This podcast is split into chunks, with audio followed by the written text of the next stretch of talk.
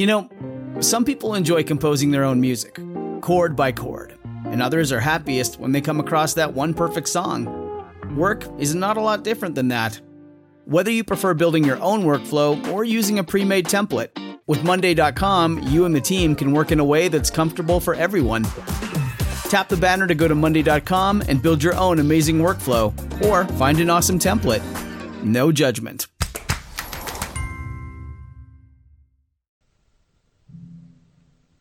Welcome to Human Circus.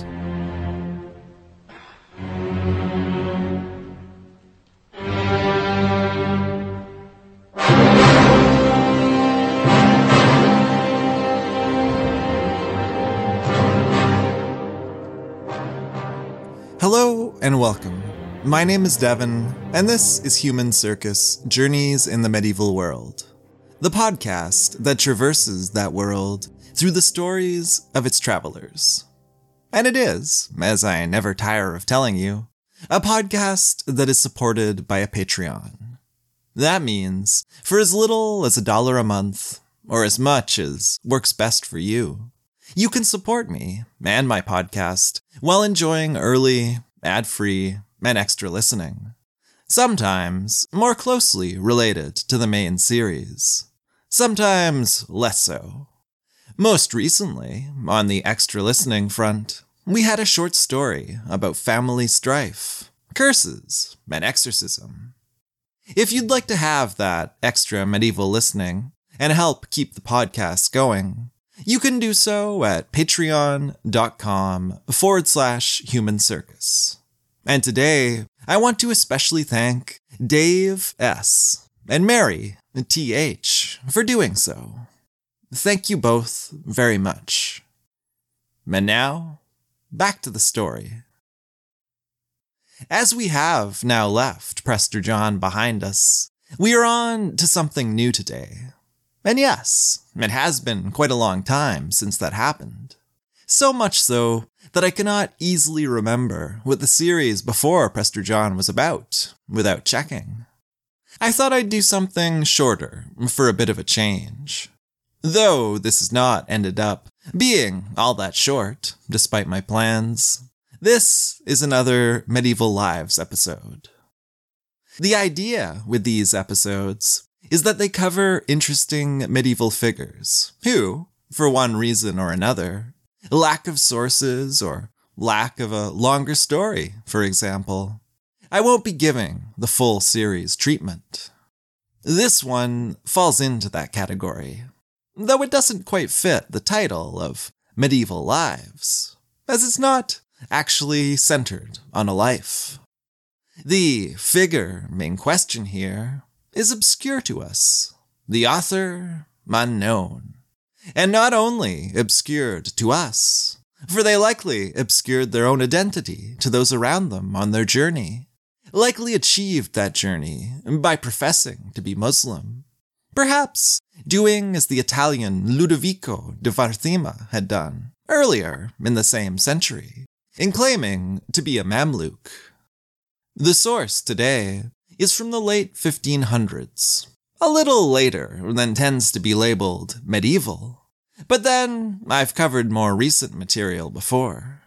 The source is an anonymous record that was published in English in 1599 in Richard Hakluyt's The Principal Navigations, Voyages, Traffics, and Discoveries of the English Nation. But contrary to the title, is thought to have been translated from Italian. And that's actually all we know of the author, except for what they have to tell us. They tell us of the movement of a great many people, a vast caravan departing from Cairo they record a pilgrimage to Mecca, the Hajj, some of its ceremonies, and some of the practicalities of bringing it about. They tell us a little of the lore and tradition picked up along the way. They are not always especially sympathetic toward the people they encounter. That is, as you might expect. But they seem more so towards those people's religion, toward Islam, its stories, ceremonies, and traditions. Or at least, That's how I read it, based on this translation. In the Hakluyt text, we find all of this under the heading A Description of the Yearly Voyage or Pilgrimage of the Mahometans, Turks, and Moors unto Mecca in Arabia. We begin in Alexandria, double walled and high towered, its cisterns filled by the channeled inundations of the Nile. And, as the author would incorrectly have it, the most ancient city in Africa. Our traveler seems not to have fancied it much in the state he found it in. There was little, by his reckoning, to recommend the ancient city. Not the little castle, with its guard of sixty Ottoman janissaries. Egypt and Syria, by then being under Ottoman rule. Not the unimportant pyramid within the city. Not even the thick pillar of Pompey outside it. The name owing to a long running mistaken association with Pompey's head or ashes, though the column had actually been raised in honor of Diocletian. The main problem, our traveler wrote, was the air, the evil and corrupt air issuing forth from the hollow city underneath the city, the one of old, still there beneath the foundations of this one in which people now lived and worked. Beneath the water, in a nearby port, the riches of the past were pulled from long submerged sepulchres and the remnants of other buildings, their gems bound for Ottoman temples and palaces. New riches were being produced at the merchant houses, among them French, Venetian, and Genoese silted up waterways, and a general decline in importance had not yet entirely taken their toll on the city. Our anonymous Italian, if that was indeed who he was, for I have also seen mention of possible Portuguese connections, cast his eye next along the coast, his gaze settling on a castle here, a sand filled port there all in varying stages of decay, disuse, or disrepair. Not so with Rosetta, though. Not so with that place, also known as Rashid, and now best known to many for the stone that would be discovered there. Its flourishing would sit at the other end of the teeter totter from Alexandria, and at this point seems to have been doing very well.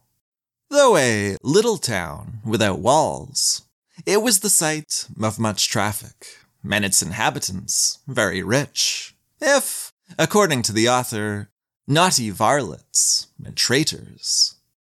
Perhaps there had been an unpleasant personal experience there. He also mentions that this Rosetta was to become the new Mecca, the preferred destination of Muslim pilgrims, should Mecca itself ever be unreachable to them.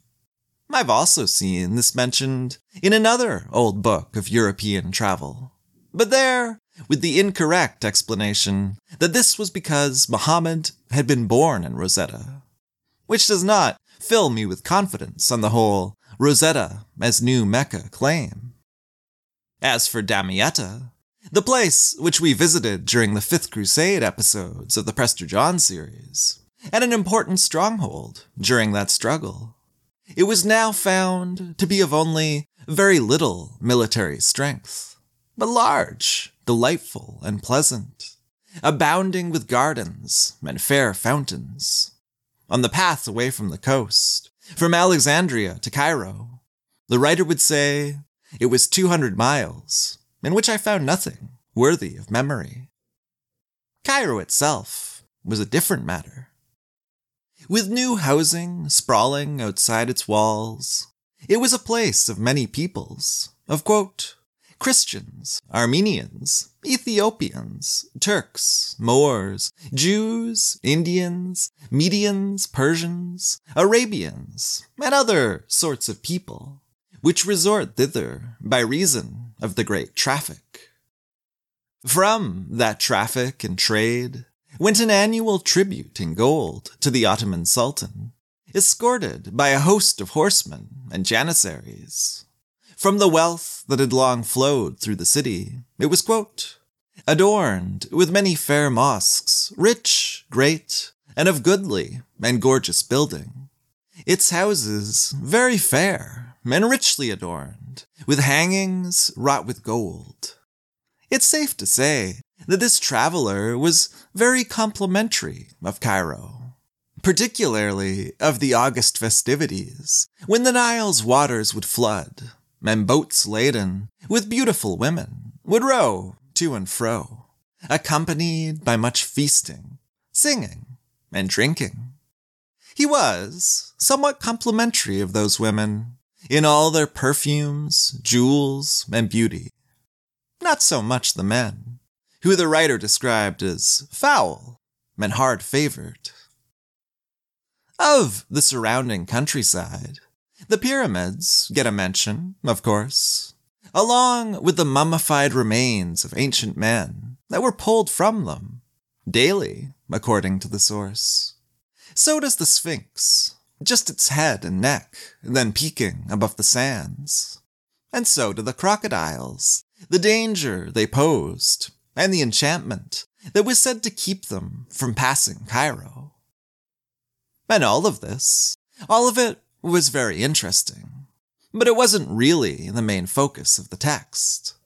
This, or at least that portion of it, published by Hakluyt, perhaps there was more, was all about pilgrimage, all about the journey to Mecca. From all directions, this journey was made, but this one would begin there in Cairo. That was where one of the main caravans gathered and was prepared. That was where they would observe Ramadan, what the text called a kind of Lent, and celebrate Eid al-Fitr, the feast marking its end. A few days later, they made ready to leave. A great multitude had gathered. From Asia, Greece, and Barbary, the writer has it. Though this was actually not the only gathering place for the Hajj the other of most importance being at Damascus. Cairo was more likely to draw pilgrims from across North and Sub Saharan Africa, and traditionally also Al Andalus, though this source is from following the forced conversion, rebellion, and expulsion of Muslims from Spain. The pilgrims went, the writer said, for the sake of devotion, for business, or to pass the time. They moved two leagues from Cairo to a place beside a large pool that had been filled by the Nile. And it would need to be large for the 40,000 camels and mules, for the 50,000 people who now awaited the captain of the caravan, the Emir al Hajj. He was chosen annually, I have elsewhere seen, though this text has it as every three years. He would have been given gold to give to the needy and for the needs of the caravan, and 400 soldiers to protect it, along with six pieces of artillery, the latter's purpose as much to roar in triumph and celebration as to intimidate. His officers were to see to the orderly movement of this great many people, his team of guides its navigation. By night, they would follow the stars, leading the way with lit torches, beaten on the soles of their feet, if they ever should lead their many charges astray. With the caravan would go merchants, sellers of tin, silk, coral, and grains. Some of it to be sold on the journey, some of it at their destination. All of it avoiding the customs that would have been paid to transport the goods by sea. Before the caravan's departure, the Emir al Hajj would have been to the castle in Cairo, presenting himself there to its lord. He and his officers would have each received a garment, his own in gold. They would receive for the Kaaba in Mecca a new gate worked all in gold, and the silk kiswa, the cloth to be laid over the Kaaba, with the Shahada there in golden lettering. There is no God but Allah, and Muhammad is his messenger. They would receive a cloth of green velvet and other ornaments to also adorn the Prophet's tomb in Medina. The Emir al Hajj and his officers would then depart, parading through the city with its people shouting and singing out.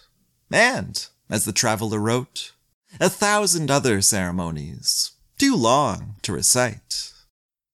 Out through the Bab al Nasr they went, through that gate to the mosque outside for more ceremonies. They were not yet ready to leave. All of this would already have happened by the time the pilgrims gathered at that place outside the city.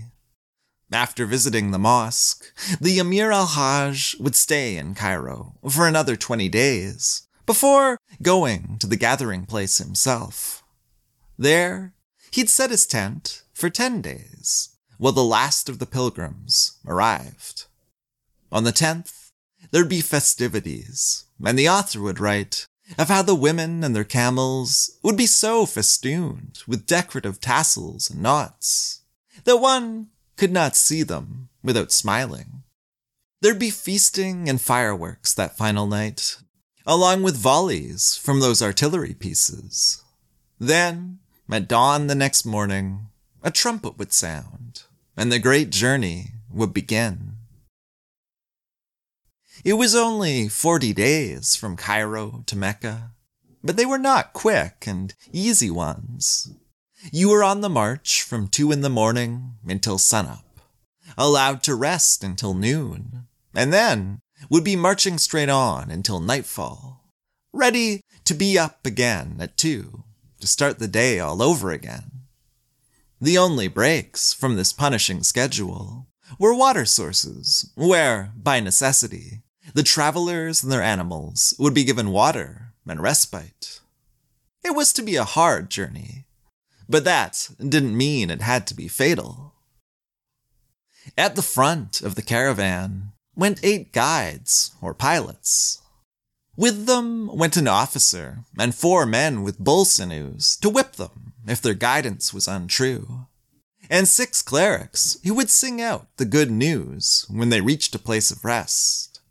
Just behind them came about a third of the entire caravan, along with 25 camel riding cavalry, armed with sword and bow against thieves.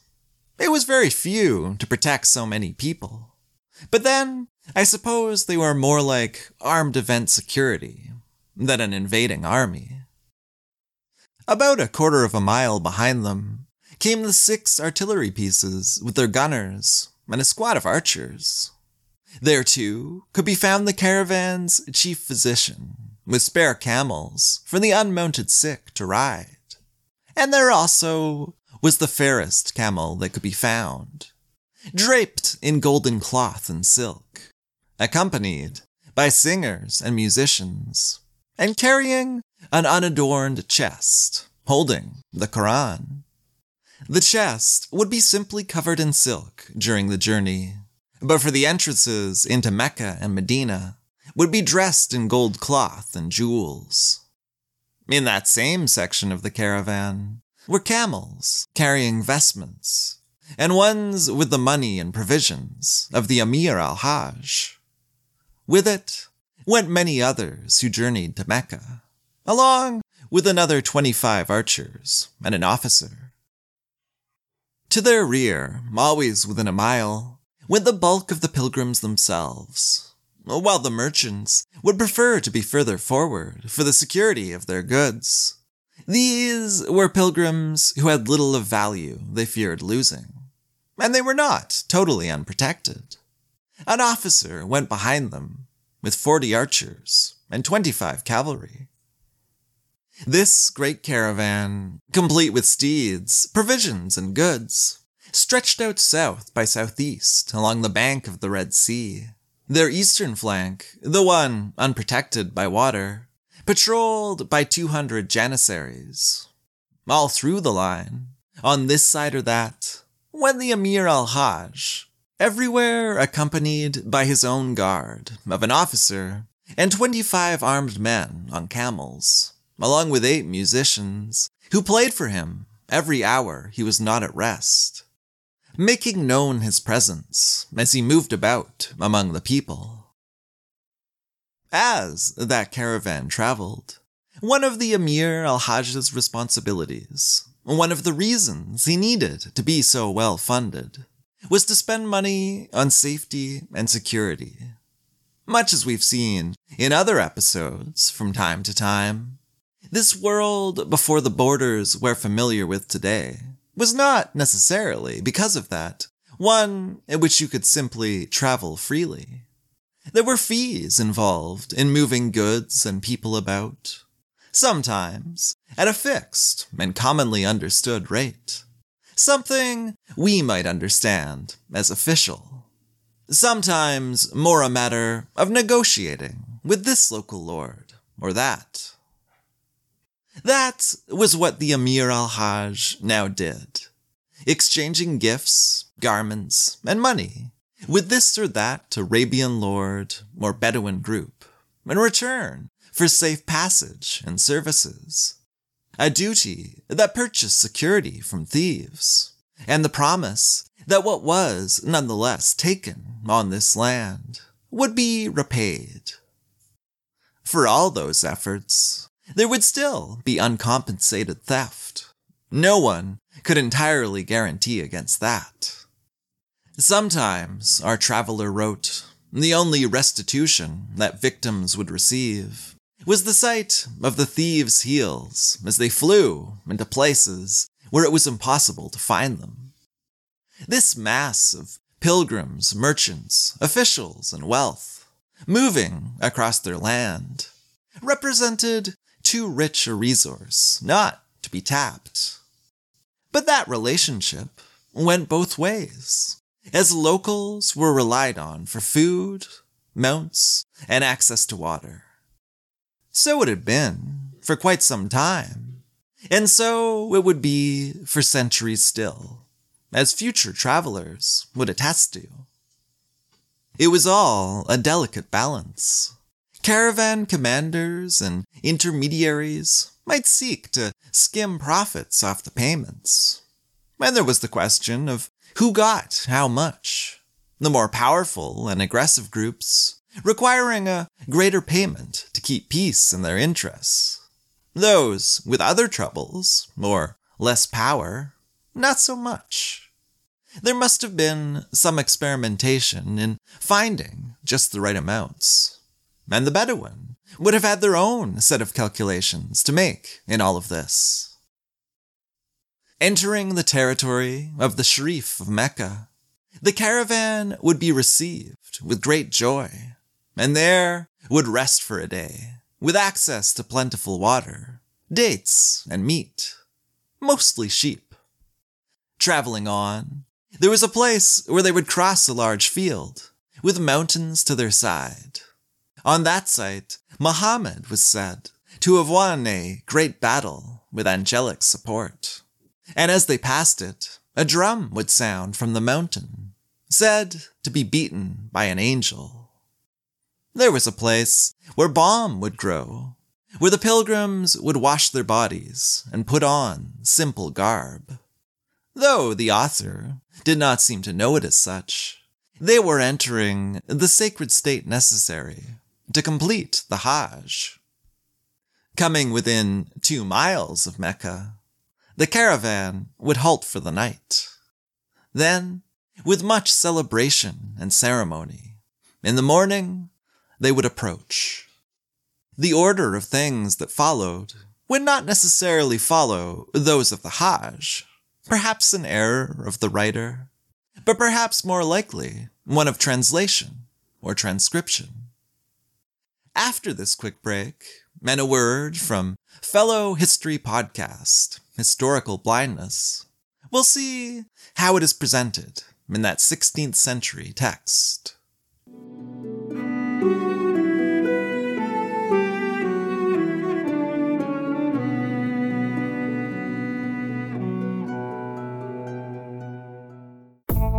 mysteries, hoaxes, conspiracy, topics sometimes avoided by historians who don't want to draw attention to the blind spots in our knowledge of the past. But stories like these, fraught with ambiguities, teach us to view the past and the present with a critical eye. Join me, Nathaniel Lloyd, as I delve into these stories on my podcast, Historical Blindness, and shine a light in the darker corners of the past. New episodes every other Tuesday, available on Apple Podcasts and most podcast apps. That first morning, the Sharif and his guard would come to meet the pilgrims with an infinite number of people. They would go to nearby grounds where tents had been set. In their center, a pavilion for the Emir al Hajj himself. There, that Emir would give rich gifts to the Sharif of cloth, gold, and jewels. And the Sharif, in turn, would turn over to the Emir his authority, his power to govern there in Mecca for the length of the pilgrim's stay. Then they would sit and eat together. After that, they and few others would go to the Kaaba to install the new gate and place the kiswa that had been brought from Cairo. The cloth that had previously been in place was removed and taken to the mosque to be cut to pieces and sold to pilgrims. The relics is said to, among other things, clean away the sins of those who are about to die. The author describes Mecca there among exceedingly high and barren mountains, describes the plain between Mecca and the mountains with its pleasant gardens, its abundance of figs, grapes, apples, and melons, the matching great abundance of good water and meat, but not of bread. The city itself is without walls and about five miles round. Its houses very handsome and commodious, and are built like the houses of Italy. The palace of the Sharif is sumptuous and gorgeously adorned. But as in Cairo, there was, unsurprisingly, a more judgmental tone as to the actual people, the women being lovely, fair, with alluring eyes. Men and women alike, written of as given to that quote, abominable, cursed, and opprobrious vice, of thinking themselves cleaned of sin, having washed themselves, although, quote, like the dog, they return to their vomit. Along similar lines, the crowding of the city's mosques is described as making it worse sometimes than a den of thieves. And the city would indeed become crowded, not that this somehow converted the crowds to thieves or criminals. At the same time that the caravan from Cairo arrived, others would also come. From Damascus, and, the text rather vaguely says, Arabia. All who lived within 10 days' journey would come too, so that, by the author's estimate, around 200,000 people and 300,000 animals might be found at that one time around Mecca. At the center of the city was the great mosque, with its pillars of marble, lime, and stone, its 95 gates, and its five towers, from which the muezzin would call.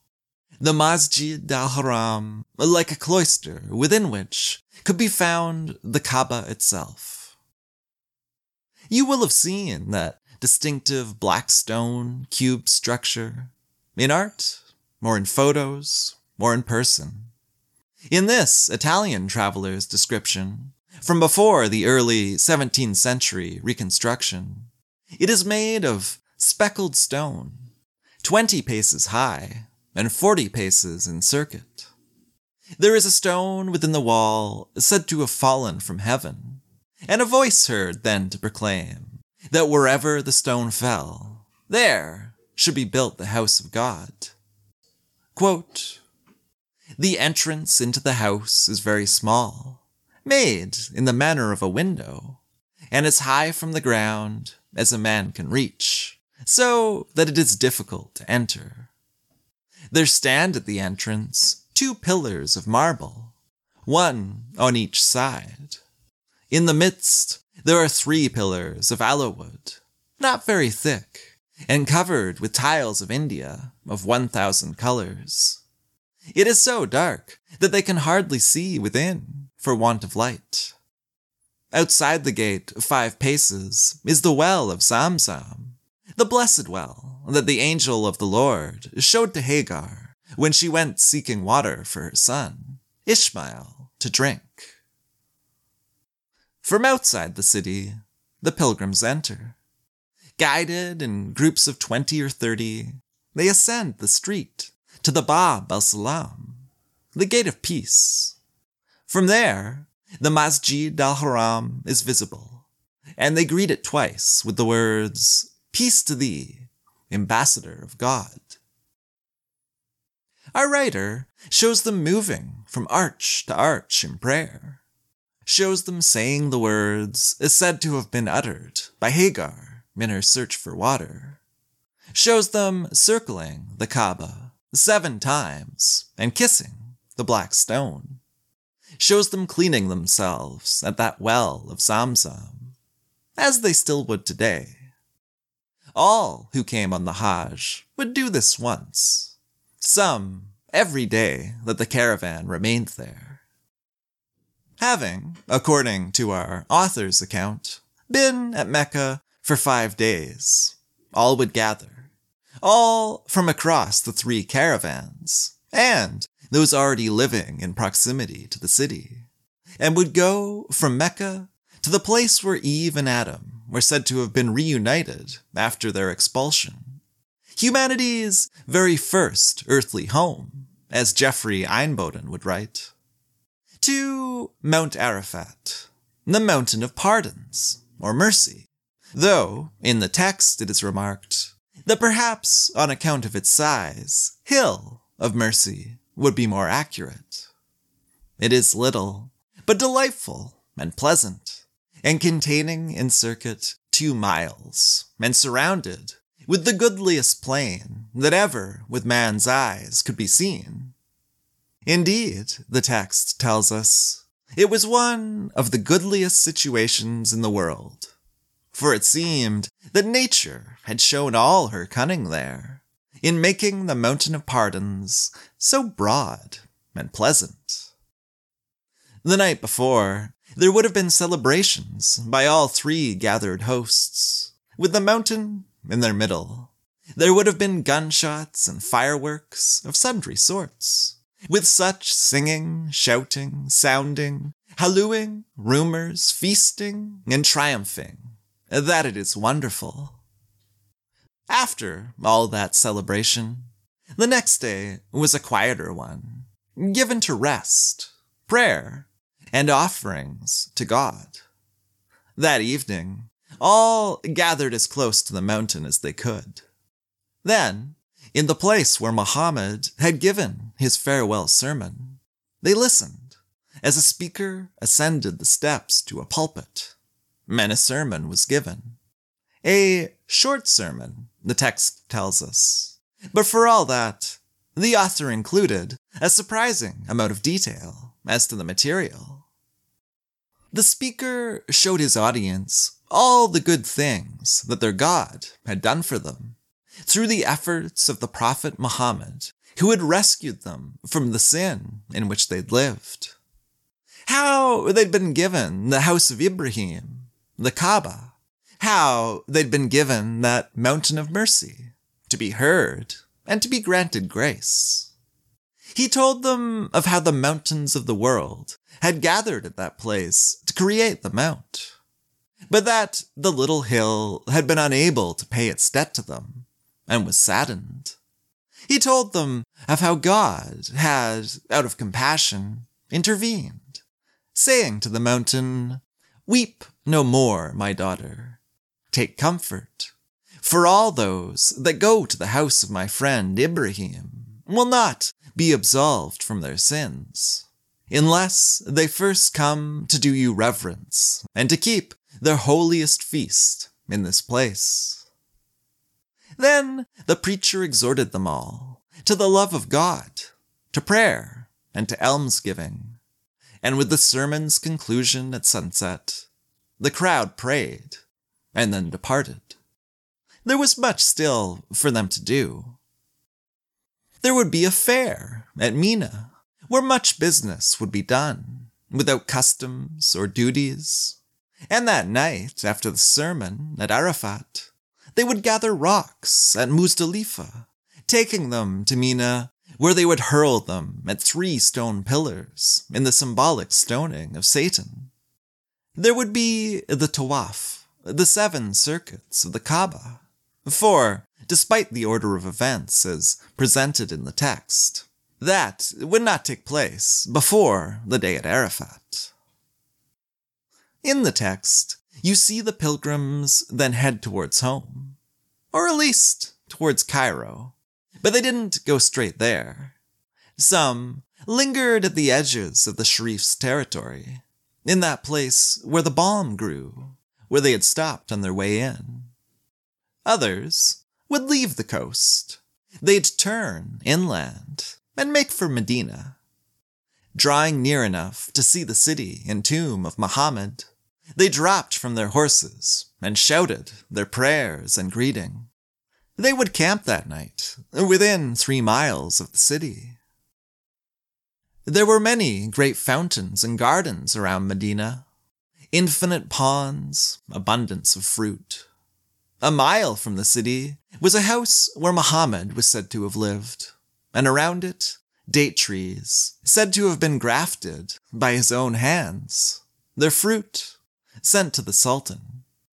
Near it was a fountain of clear water that was piped into the city. The Medina the pilgrims found, the Medina our traveler found, was a little city of great antiquity, containing in circuit not above two miles, having therein but one castle, which is old and weak, guarded by an aga, with fifty pieces of artillery, but not very good. The houses, on the other hand, were lime and stone, fair and well situated. The mosque at Medina's center, Al Masjid an Nabawi, or the Prophet's Mosque, was, quote, not so great as that of Mecca, but perhaps only in size, for it was deemed more goodly, rich, and sumptuous in building. And at its corner was the tomb of the Prophet, now very apparent beneath the green dome but then not yet green. At that time, it was described as far exceeding in height the mosque, being covered with lead, and the top all enameled with gold, with a half moon upon it. Below, attended on by fifty eunuchs, only three of whom could enter, was the body of the Prophet Muhammad. His situation described in this way quote, over the body, they have built a tomb of speckled stone, a brace and a half high, and over the same, another of timber, four square, in manner of a pyramid. After this, round about the sepulchre, there hangs a curtain of gold, which restricts the sight of those without, that they cannot see the sepulchre. Rather more contentious is what the text has to say of those occupying the two sepulchres near to Muhammad's. In our source, those are not the first two caliphs, Abu Bakr and Umar, who you'll elsewhere read are there under the green dome. Those early caliphs were in this text located just outside the city, along with the third, Uthman, all visited by pilgrims but not so close to Muhammad. Next to him instead, it's Muhammad's cousin, the second to believe him after his wife, and the first Shia Imam, Ali, and it's Ali's wife, Muhammad's daughter, Fatima. A very different framing as to who was buried alongside the Prophet, and perhaps one indicative of who our author spoke to. In Medina, The pilgrims would go to the mosque and the tomb, bringing decorative cloths and coverings, just as they had at Mecca. After that, the Emir al Hajj would rest in Medina for two days while the pilgrims finished their devotions. Then, rejoining the others where they had left them, the return journey continued north. There was a narrow place between two mountains that had once been called the Iron Gate, making it one of several passes by that name. This one is said to have been created by Ali himself. The story went that Ali had been pursued by many Christians when he had come to that place, and with no route of escape, had struck at the mountain with his sword, dividing it in two and winning his safety. Moreover, the text goes on to say, again perhaps telling us something about who its author spoke with. This Ali among the Persians is had in greater reverence than Muhammad, who affirm that the said Ali has done greater things and more miraculous than Muhammad. I'm not sure exactly how precise the author was being there in their use of the designation Persians. The term, like Turk, sometimes getting flung around a bit indiscriminately by European authors of this period.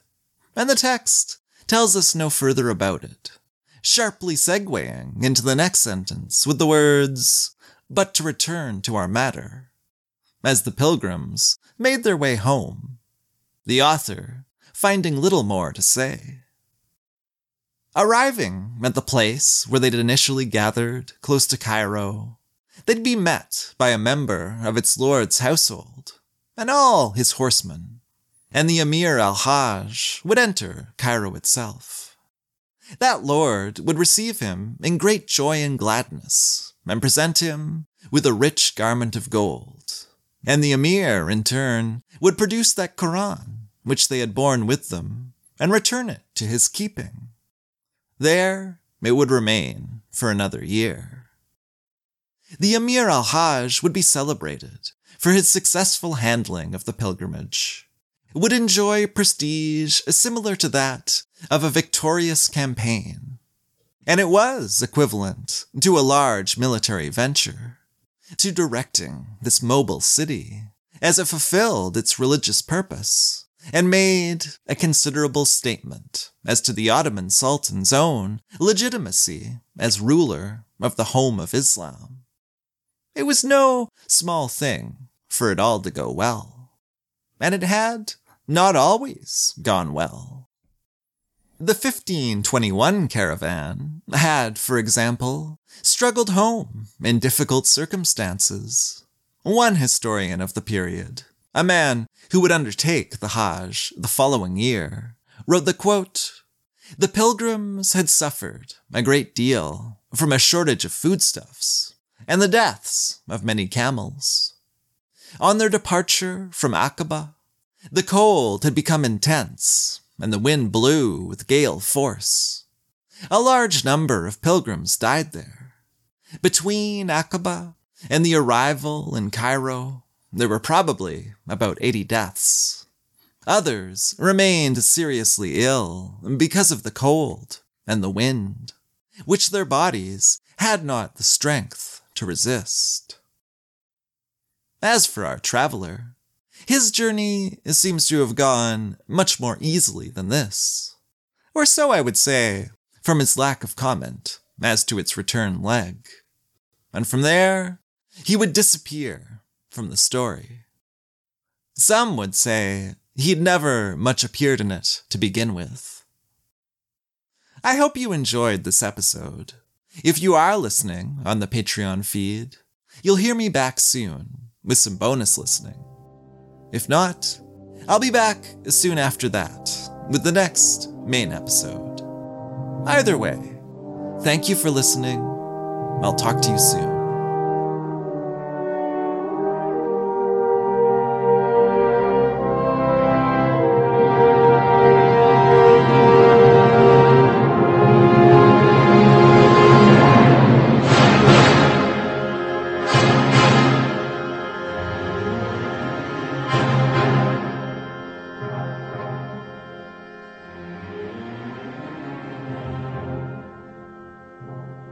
Human Circus will return.